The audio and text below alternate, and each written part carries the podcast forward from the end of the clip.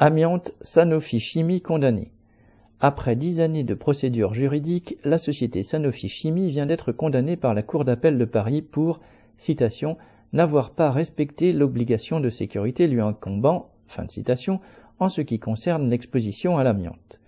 Cette condamnation est l'aboutissement d'une plainte déposée en juin 2013 par huit travailleurs de l'usine de Vitry-sur-Seine à l'initiative du syndicat CGT des retraités de l'établissement pour obtenir réparation du préjudice d'anxiété lié à l'exposition aux poussières d'amiante.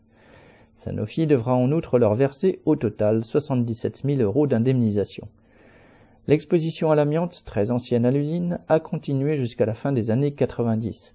À ce jour, d'anciens salariés sont atteints et décèdent encore de pathologies liées à l'amiante.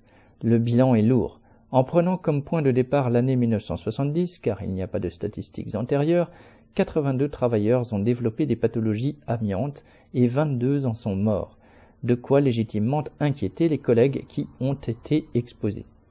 Sanofi a tout tenté depuis le début pour minimiser, voire nier sa responsabilité dans cette catastrophe sanitaire. Ainsi, en 2009, le Trust s'est opposé à l'inscription de l'usine de Vitry-sur-Seine sur la liste des établissements classés amiantes. Cela a pesé lourd, le tribunal refusant d'inscrire l'usine et empêchant plus d'une centaine de salariés de bénéficier d'une pré-retraite amiante. Sanofi a ensuite systématiquement persévéré à nier la réalité de cette exposition lors de chaque procès pour faute inexcusable intentée par des salariés victimes ou par leurs ayants droit.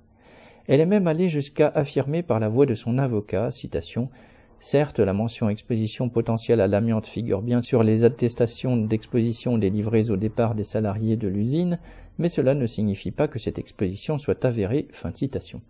Cet argument n'a pas empêché la direction de Sanofi d'être condamnée dans chacun des neuf procès engagés au cours du temps pour faute inexcusable. Bien sûr, cette reconnaissance juridique a un goût amer, car elle n'efface pas les drames passés et ceux encore à venir mais elle a au moins le mérite de confirmer au grand jour ce que la direction de Sanofi a toujours voulu cacher, sa responsabilité totale dans ce drame sanitaire de l'amiante. Correspondant lutte ouvrière.